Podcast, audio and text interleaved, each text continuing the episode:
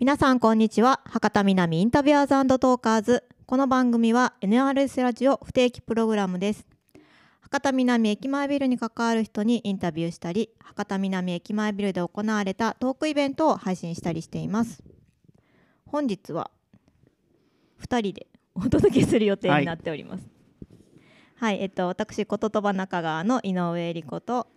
私こととば中川の長野博人です。よろしくお願いします。はいお願いします。本日はですねこととば中川で行っているスクラップブック研修というものの、結果を2人でお話ししながら気づいたこととか思ったこととかをアウトプットしていけたらなというところなんですけれども、はい、えっと、スクラップブック研修何回か収録を行っているんですが、ね。うんうん、毎回のテーマこう空から降ってくるテーマに合わせてですね、ね。はい、神様の啓示 神の啓示を受けて。今回はこれですというテーマに合わせて各スタッフが気になったことを記事をノートに貼ってそのノートをみんなで回し読みしながらコメントを見て書いて、はい、いろいろ考えて交換日記のようなね、はい、スタイルでやっております、ね、それをみんなで学んでいこうというものなんですけれども、はい、このまあ交換日記ですよね。はい、交換日記。この交換日記。意外とこの皆さんのいろんな視点とか、うんうんうん、自分が思ってない着地点とか気づきとかがあって毎回このアウトプット用のポッドキャストでもいやあれはさとかこう話が広がっていくんですけれども、うん、読み応えありますもんね。結構一個一個が、うん、そうですね。まあ、なかなか読むのも時間かかるし、本当にかかる。であの考えてしまって自分の中の闇に入って。手が止まっちゃうというかね ちょっと。あ仕事中にやるの結構大変なんですけど。でまあ一番直近のテーマで言ったら子育てをめぐるインフォデミックについて、はい、はい、収録をしました。これは3歳児神話の投げかけをしていただいたスタッフをもとに3人で収録したんですけれども。でその次のテーマとして今回ですよね、はい、今回。ですね。はいいきますよ。今回のテーマ同性婚訴訟について出くわした思いがけない角度からのアプローチ。今せーのとか来るかと思ってちょっと構えちゃいました今。なんだ一緒に読みたかったあじゃあ言って言っていいですよ。今ここから？ここからですか？そうあの同性婚訴訟に対する思いがけないアプローチというテーマであの先ほどもえりこさんに言っていただいたみたいにスクラップブックであの自分が気になる記事であったりとか情報を集めてそれに対してそれを読んだ人がコメントしていくという形で、えっと、検証を行いました。これどうでした？なんか皆さんが挙げてもらった中で気になる記事とかってえりこさんどうでした？ありました？私今回ですね、はい、あの記事あどれが記事に対してどれがっていうよりかは、うん、なんかちょっとこの研修の目的に沿ってないかもしれないけど、うんうん、その記事を読みながらその途中で気づくことって今回多かったなと思ってたんですよ。読みながら、うん、読みながら、えっと、例えば同性婚訴訟について、はい、で考えてみんな記事を書いてくれてるんですけど、その中であの出くわした思いがけないアプローチっていうところが多分ミソでそこをみんなどこかなどこかなって探りながら書いてるわけじゃないですか。うんうんうんでその記事の中にもさらに思いがけない角度からを探しながら読んじゃったんですよ。なるほどなるほどなるほど。であそうかみたいなことが結構あったなと思っててでなんかそうですねいくつかあるんですけど1個思ったのが、はい、性別適合手術をした人も乳がん検診受けれるみたいな、受けたいと思うとか。アンナさんが挙げてくださってたやつかな？えっ、とどれだったかちょっとどれやったかは覚えてないんですけど、はいはいはい、とかなんか裁判で何でお金を請求するのかとか、うんうんうんうん、そうそう。その辺の部分とかがそう裁判はするっていうことで今回訴訟っていうことだから、うんうんうん、裁判とか法律とかっていう切り口のもいくつかあって。ですね。そうそう。その中で、まあ、何が現在できてなくて、できるようになるのかみたいなとこの中であこれはできないんだっていうのも気づきもありましたね。そうですね。その今あるルールっていうところ、なんか僕も同じようなことを結構考えちゃってた。なんか逆になんかそこにしか目がいかなかったなっていうところがあっちゃったんですよね。その結構多分共通して言えることだと思うんですけど、うん、あのこれは今ルールを変えてほしいって言ったよ。起こしているわけじゃないですか。それなんかそれが合ってるのかどうかすらちょっと分かんないんだけど。あの古谷さんが挙げてくれたあのいろんなあのこの性別だったりとかあの婚姻の自由っていうところを取り上げたあの裁判の判例。あ弁護士協会さんが出されてた記事一覧みたいなやつですかね、はい、あれをなんか結構すごい深く読んじゃってあのルールをさ,、さすがにそもそも設けた上に、うんうん、えっと後からそれが、えっと、ちょっと今の状況に適してないんじゃないかっていう訴訟が起こされるわけじゃないですか。それに対して、えっと、合わないもうそもそもルールがある上に載せられないから排除する、やったりとか、そこにプラスその人が持ってる偏見というか、バイアスみたいなものが乗っかって、えっと、主張が通らない。みたいなことがすごく起こるのに対してルールっていうのはそもそもなんか変えられることが前提であるべきなんじゃないかと、そうそう。それにもう結局それが壁になってしまうのであれば、なんかそもそも変えなきゃだよねっていうのを前提に作ってないといけないものがこうやってすごくそういういわゆるこのマイノリティと呼ばれる人たちにとってのすごく大きな壁になっているので、がなんかそもそもの問題なのかなっていうのはすごい考えましたね。ほうなるほど。そもそもの問題が何かが気になったタイプですか？そうそうですそうですそうです。あそうなんかどっちかというとその、うん、僕のがこうここにのいろんな文章を読んだりとか、あの探していく中で、あの一番引っかかるのはやっぱりそこだったんですよ。そのああこういう視点もあるのかは確かにあったんだけど、やっぱりそのそもそもなんでこんなことしなきゃいけないんだろうっていうかそのこうこうやって訴えを起こさなきゃいけない状況にまでなったんだろうとか、そこに対しての壁は何なんだろうっていうところに結局なんか行き着いちゃう自分がいてそこはなんかまあ辛いというかなんか結構大きな壁だなっていうのはすごい感じながら。えそこにたどり着いたわけじゃないですか、はい、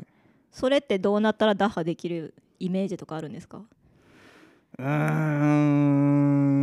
まあ、結論、うん、イメージが湧かないんですよ。あそう。っていうのはあのいろんなとこで起こる問題だと思っていて、うんうんうん、この作ったルール変えられない問題。そうそう。自分で作った壁乗り越えられない問題みたいなそれは本当にいろんなとこでいろんな人がぶつかってるものだと思っていて、まあ、なんかある種世の常でもあるのかもしれないし、ただそれを世の常と切り捨てていいのかっていう、結構大きな問題な気はしてるんですよね。なんかそれに対するおそらく思いがけないアプローチで打破していくっていうのが今回大事な視点じゃないかなと思うんですけど、その辺はどうですか？そうそこが、うん、もうあの解釈の仕方、うん、その法律って結局そういうところじゃないですか、うんうん、あの僕学校あの法学部だったからよくそういう話をしてたというか聞いてたというかそんな感じだったんですけどあのその書いてある条例とか、その文面上にダメって書いてあるからダメということではなくて、何がその中でダメなのかっていうことを細分化して、えっと、じゃあこういうやり方だったら OK だよねみたいなことを、あの別のあのまあ言ったらそのとんちき化してじゃないけど乗り切っていくみたいな。抜け道を探すみたいな。そうですそうですこっちはダメって言ってるけどこっちは OK って言ってる。でもダメということじゃなくてこれがダメなんだから、その中でもこの一部これがダメなんだからそれがいいだろうっていう解釈の仕方でこれでいいでしょうっていう持っていき方をするとかその弁護士さんとかは割とそういうお仕事だったりされることもあるからまあでもその思いがけなさはもしかするとそこにあるのかもしれないし。そうそう。なんかまあ難しいことだと思うんですけど。なんかそのこの同性婚訴訟でこう深く読めば読むほどそういう、うん、なんだろうか法律的な壁みたいなものにものすごいなんかいろんなパターンの戸籍法だったりとか、なんとか法だったりなんとか法だったりねいくつかに多分かかってくると思うんですけど、なんかそのななんて言ったらいいのかな。あと私これを見ながらあのなんだろう結局戸籍法とかにかかってくるから、はい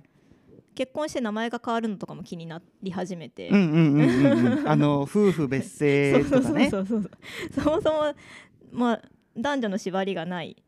となったとなった場合、性別性別っていうか性の縛りもおそらくなくなってくるわけじゃないですか。はいはいはい、なるほどはい。だからそもそもその同性婚とか性別にもかかってるし、うん、そのそういうなんだろうか。そもそもの枠組みを枠組み自体におそらく今ガタが来てるのであろうということがおそらくそのどんどんどんどんいろんな角度から見えてきてる状況ってことですよね。はい、で今回もおそらく問題はそこだろうというとこまでは我らはなんとなくたどり着いて。我ら我の船はそこまでは一旦行き着いたと。さてどうしようみたいなところに今、はい、なっていて。で、ね,、でもまあそこはそのじゃあ裁判を起こそうかっていうわけじゃないじゃないですか。でも悶々としてしまう。その先になんかこれから私たちはこれを知ってしまって、うん、これからどう動いていこうかどうしていこうかっていうところは意外とこう考える余地はあるかなと思っていて、うん、なんかそれはその、まあ、私たちこの公共の博多南駅前ビルを運営する事業でもある中で、まあ例えばその1階多目的ホールとかで人権関係の相談会が、ね、月に1回行われてたりとかもするんですけどそれも、えっと、この同性婚訴訟とかだったら同性婚ができないことで人権を侵害されているというような解釈をする場合があるじゃないですか。ありますね。でそれって人権を侵害されるってすごく良くないこと、うん、でその不要不急じゃないこと、はい、ですよね、だからコロナ禍であっても人権相談は不要不急ではないから必ず定期的にするんだって言われて、うんうん、今もしっかり開催されてるんですけど、はいはいはい、なんかそういうなんだろう考え方をあ違うなんていうかな普及させるとかそういうことじゃなくてなんか理理解、はいはいはい、考え方への理解を、うん、なんかこうきっかけとして出していろんな人に考える機会を提供していく、うん、提供するってなんか上から目線ですけどなんか作れていくとかは結構考えられることかなと思うんですけど、うんうんうんうん、どうどうかな？そうなんかその 今その新型コロナウイルスの問題とかもあって、うんうん、えっ、とある種それのその不要不急かどうかであったりとか、うんうんえー、例えばこの企画は開催するか否かみたいなところの判断で、うん、そのその判断する人が何考えてるのかとか、うん、どういう人なのかとか、うん、どういうことを考えてるのかみたいなのが、結構浮き彫りになってくるじゃないですか。なるほど。そう。その、うんうん、例えばそのえりこさんの話もそうで、あのその人権相談というものをあの不要不急と捉えるか、うんうんうん、でその人がどれだけそどういうどどういう立場でそこに向き合ってるのかとかがすごい浮き彫りになっていくじゃないですか。だからある種このちょっと話が戻っちゃいますけど、うん、同性婚の裁判への向き合い方とか、うん。うん、そこに対するこう考えたことのアウトプットとか結論みたいなもの、うん、その人なりのな出ないんだろうけど結論とか、みたいなものはなんかある種同じようなことなのかもしれないっていうのはちょっと思いましたね今聞いてて。そのあのちゃんと考えてるか否かといったらちょっと語弊があるけど、うんうん、どこまで見ようとしているのかとか、うんうん、なんかそういう話ではもしかしたらあるかもなっていうのはすごい思いましたね。なるほど。確かにそれはそうですね、うん、なんかこのいろんな企画とかが中止になっていく中で、うんうんうん、こういう理由でやりますって筋を通す場合と、はい、こういう理由でやめますって筋を通す場合とあるじゃないですか。うんうんうんうん、でもやっぱそこにはいろんな意見は出るけれどもその確かに主催者の姿勢とか考え方とか、うんうん。うんこれからのに対するビジョンとか、はい、やっぱり大きい団体になればなるほど社会的立場的なとこを考慮してのメッセージ性っていうものが浮き彫りに確かに浮き彫りになる形でもあるし、うん、示しやすくなるというか、うんうんうんうん、ダイレクトに私たちはこれをするんだっていうのを出しやすくはなってるかなと思いました。考え方方向性みたいなものですよね。うん、逆に伝えられるタイミングじゃないかなと思う。そうですね。うん、ああ捉え方によってはですね、うん。うん、確かに。そうそう。だしちょっと話それるかもしれないんですけど、うん、あのダンスのワークショップとか、はい、そういうイベントの,、あの受付フォームみたいなものに、あの僕がすっごい疑問だったことが一個あってあの性別を聞くんですよ。へえんでですか？わかんないんですよ。それが。そうあのそれが結局、何のためだろうっていうのをすごい考えてて、あの僕も、えーと、言葉とはまた別のことで、そのダンスのワークショップとかを自分で開催したりとかしてるんですけどあの必要がないから聞かないんですよ。聞かないんだけどわざわざ聞いてるところがあってあのその性別欄にチェックマークつけるものがあって男女、えっとなんていうかな言いたくないみたいな。のがあって言いたくないっていうかあの 公表しないみたいなのがあって。どちらでもないみたいな。そうそう、うん、なんか、うんなんかすっごいモヤモヤしちゃったんですよね。なんかわざわざ聞くのっていうところもだしその明示しないという選択肢の言い方というかそこがあの明かしたくないみたいな書き方でどちらか言葉的にですねあったからなんかうんって。すごいモヤモヤしたんですよね。そうです。最近そういう質問だいぶ減りましたよ、ね、だいぶ減りましたね、うん、うん、でもなんかある程度必要性があるものに関しては聞いて聞いてしかるべきかなってところもまあそれはそうですね。なんか例えば保険がどうたらとかそういう話があるんだったらなんか書かなきゃいけないから聞かなきゃいけないとか。うん。もしかしたらあるのかもしれないけどん。なんかそれによって例えばその、まあ、例えばダンスのワークショップの内容がすごく変わるのか、うん、例えばその選曲だったりとか、うんうんうん、そこが変わるってなるとちょっと悲しいなというか。と思っちゃった節もあったしそれは一緒でよくないかみたいな。例えばその参加者の中に男女比を気にする人がいるとか。男の子がなんかその例えば小学生のあの子たちを対象にした時に、うん、10人募集して男9女1だったら自分女1やったら参加しませんとか。いいいた？そういう子は。ますよね、うん、経験したことはあります。とかうん。そういう時なんかお客様から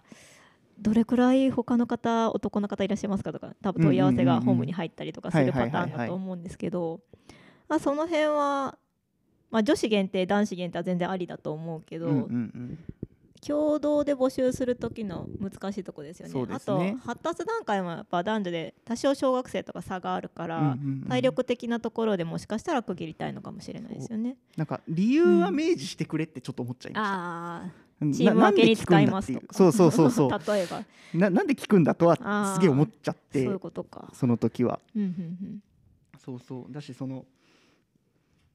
今この目の前にある同性婚訴訟みたいな問題がこうさっきもちらっと話に出ましたけど、あのー、蓋されてるというわけじゃないけど、ちょっと置いてかれてるというか、そういうところにはなんかもう問題と言われて問題と言われてというか、こういわゆるこのソーシャルイシューの話題に出てからかなり時間が経ったからなのか、うん、まあまあ言い方はあれですけど、あのー、そういう未解決の問題にもう蓋をしてしまいかけているだけなのか、うん、というところは結構なんか大事なことなのかもしれないなとは。なんかその、まあ、このことに限らず、うん、なぜかニュースに流行り廃りが出るじゃないですか。なぜか LGBTQ+ プラスにしてもバーンって急になんかテレビで取り上げられたりとかすることもある。ままあ、うん、そういうキャンペーンの時期もあるかもしれないけど、はい、今はどうだいみたいな、うんうんうん、だから同性婚訴訟も訴訟が合ってる間とか訴訟逆に訴訟しましたが多分一番注目度が高くってでだんだんだんだんちょっと薄れててなんか2年後か3年後とかに判決出ました、でまたバーンってなって、ね、今バーンってなってる時じゃないですか、はい、札幌の方で出たから、でまた次のが出たらまたバーンってなると思うんですけど、やっぱそういうタイミングっていうのはどうしても避けられないのではないかと思っていてやっぱみんながみんな毎日そのことを考えるのはやっぱ難しいと思うんですよ。まあ、そうですね。うん、ただ逆にその波の波の上の方っていうかバーッと盛り上がった時にいかにそのことを考える時間を取るかっていうのが多分大事かなと私は思っていて、まあ、毎日私も LGBTQ のこと考えてないし、うん、えっと、同性婚訴訟について悩んでないし、うんうんうん、結婚して名前変わったのちょっとどうかと思うなとか毎日言ってるわけじゃないから。どうしてもやっぱ自分ごとでも自分ごとじゃなくてもそういうことあると思うので、うんうんうんうん、ただやっぱ耳にした瞬間とかちょっと気になった時とかにちゃんと考えるという癖づけっていうのはやっぱり大事なんじゃないかなと最近は思ったりしますね。そうですね。なんかだし、うん、今なんか聞きながら思ったのは、うん、あのそういう考えるタイミングの時に、その途中経過とかずっと後追いしてくれてる人がやっぱりいるわけじゃないですか。それが当事者なのかもしれないし、その情報を出し続けてくれてる人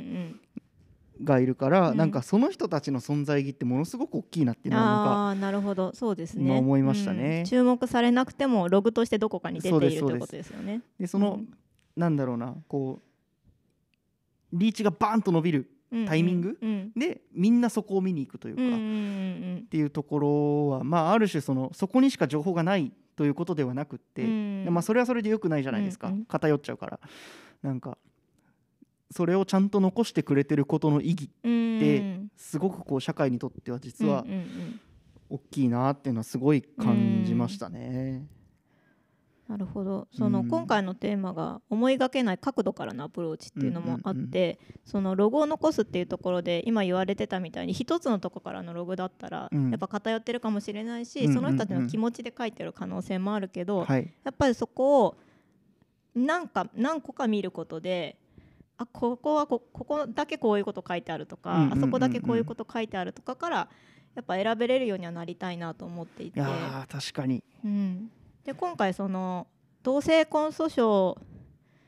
についてえっと何だったかな。全ての人に結婚の自由をって言って歌ってるところと、はい、なんか結婚をみんながちゃんと選択できるようにみたいな歌ってるところと、言い方は同じことだけど切り方切り口が違う、スローガンを掲げてる団体がいくつかあって、でも同じ事例を取り扱ってるのにやっぱそこから見た角度っていうのが全然違うかったからそれはやっぱり面白いと思ったし同じホームページの違うページを参考にしてるスタッフもいたし、全く違う団体のページを持ってきて書いてるスタッフもいたから、うん、そのスクラップブック研修だとよりその角度っていうのが自分が見つけられない角度から出してもらえる違う人に、そういう意味ではこういう形の研修は自分以外の角度を見れるから面白いしより考えられるなと思います。なるほど。なんかあれですね。あの新聞の隅っこに総理大臣の一日載ってるじゃないですか。載ってる。あれをあの新聞記者がやって書くんじゃなくて、うん、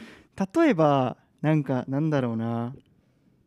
全然その業界関係ない人が、の目線でそれ書いてもらったら、あのなんか何回この口癖言ったとかメーターとかで何時から何時には何回言いましたみたいなので なんか取ってもらったりとかそういうのもある種、うん。うん、違う角度から見た同じログじゃないですか、うん、なんかもしかしたらそういうことなのかもってはなんか、うん、まあまあそういうことか。そう。それによって愛着が湧いたりとかね、はい、あの親しみが湧いたりとかするという。で角度が違うだけですごくいいものに見えたりするじゃないですか、うん、逆にすごく悪いものに見えることもあるけどでもまあそういった意味ではいろんな目線で見るということは大事だなと思うし、うん、その根幹にはやっぱり変えれないこともあるかもしれないけどどうやって情報を取っていくか、うん、どうやって逆に発信をしていくかっていうのもこの機会にすごく考えたような気がします。あなんかだからそこまででいくとこうじ我々この例えばこの言葉中川って事業だったり、この駅ビルの中の情報の発信の仕方とか、その切り口によってそのログ残るログの意味が、意味とか、えっと、もちろん受け取り手も変わるけど、そこの意味合いがちょっとずつ変わってはきますよね、すごく。そうですね。ね誰に届けたいのかももちろんそうなんだけど、うん、なんかこう例えばこのね駅ビルのなんかこうちょっとバズるようなことが バーンとあった時にそのそこにリーチしようとする人は、どこからどの情報を持ってくるのかとか、うん、かんない、ね、そうそうニュース作るためにどこの情報を拾っていくのかみたいな、うん、みんな同じとこから取っていくわけじゃないじゃないですか、うん、そうそうそういう時にはなんか確かに同じことなのかもしれないですよね。うん、ですね。いや難しいな。でもあとはこの私たちアウトリーチとしてこうやって喋ってますけど、スクラップブック研修を重ねてアウトリーチを重ねて少しずつやっぱり私たちの中の考え方もちょっとずつ変わってるなとは思っていて、なんか見方もそうだし、はい、選んでくる記事もそうだし、うん、最初マジ何選ぼうみたいな時間すっごい長かったんですけど、ねうん、最近なんかだいぶ前よりかはスムーズになんか対うん、なんか降ってきたテーマに対して。そう私なんかこうこの人らしいなみたいなのでなんか分かるようになってきましたよね。うん、そうですよね。でなんか最初にその私が初めて NRS ラジオで喋ったのが LGBTQ+ プラスを増井さんとスクラップブック研修で喋ったんですけど、その時はあの男女で服の服屋さんで男女のコーナーが分かれてるのがおかしいみたいな話をしてて、でもそれは最近あのソリッドのお洋服で解決したんですよ。だからなんかこういろいろ話しながらこうやって私たちは今考えてるけれど実は来年には解決してるようなことがもしかしたらあるのかもしれないなと思って。そ、ね、その時にまたこれ聞いたら面白いかもしれないですよね。そうそうそう。あの時こう言ってたよねみたいなの、でもやっぱり世界の常識は進んでいるなとは思うし、うん、でやっぱ進めてるのはそれぞれ個人の考え方だからやっぱりその情報をちゃんと取って発発信して自分でも咀嚼していく考えていくっていうのは大事だよねとは思いましたね。そう発信が咀嚼になる可能性もあるし、ね。うん、そうですね、うんうん、なるほど。どうでしょう？じゃあそろそろ まとめると？まとめます？まとめると？やりますね、まあ、まあ、僕なりのまとめそれそれぞれいきましょう？あそれぞれ。それぞれいきましょう、はい、なんか。いいっすよ。僕なりのまとめはあの発信には意味がある。どんな小さくても。なるほど。っていうのがあって。あのもうさっきの話ですよね。そのどんな情報でもどんな角度の情報でも、それが役に立つ誰かのことはあるし、それがをこうそれをちゃんと世に資することによって、あのまあ、拾ってくれる人がいるのかいないのか、それはその時には分からないけれども、必ずどこかで意味はあるということはちょっと念頭に置いて生きていきたいなと。生き方変わった感じですか？私、そっか私はですねやっぱ波が来た時にちゃんとキャッチして受け止められる体制は作っときたいなと思って、LGBTQ がバンって出た時に、うん、え何その英語わかんないじゃなくて、え何その英語ちょっと教えてみたいな気持ちで取り組む何事にもね、取り組んでみるっていうのがおそらく自分の視野も広げるし、うん、角度も広がっていくかなと思うからそういうちょっとした毎日の出来事をちゃんと見逃さないっていうのをしたいかなと思いました。アンテナ張ってというか、うん、そうですね、なるほど。そんなとこでしょうか。ありがとうございました。ありがとうございました。えっと今回はこういったところで終了いたしましょうか、はい、はい、本日は同性婚訴訟について出くわした思いがけない角度からのアプローチスクラップブック研修の振り返りトークでした。ありがとうございました。ありがとうございました。バイバイ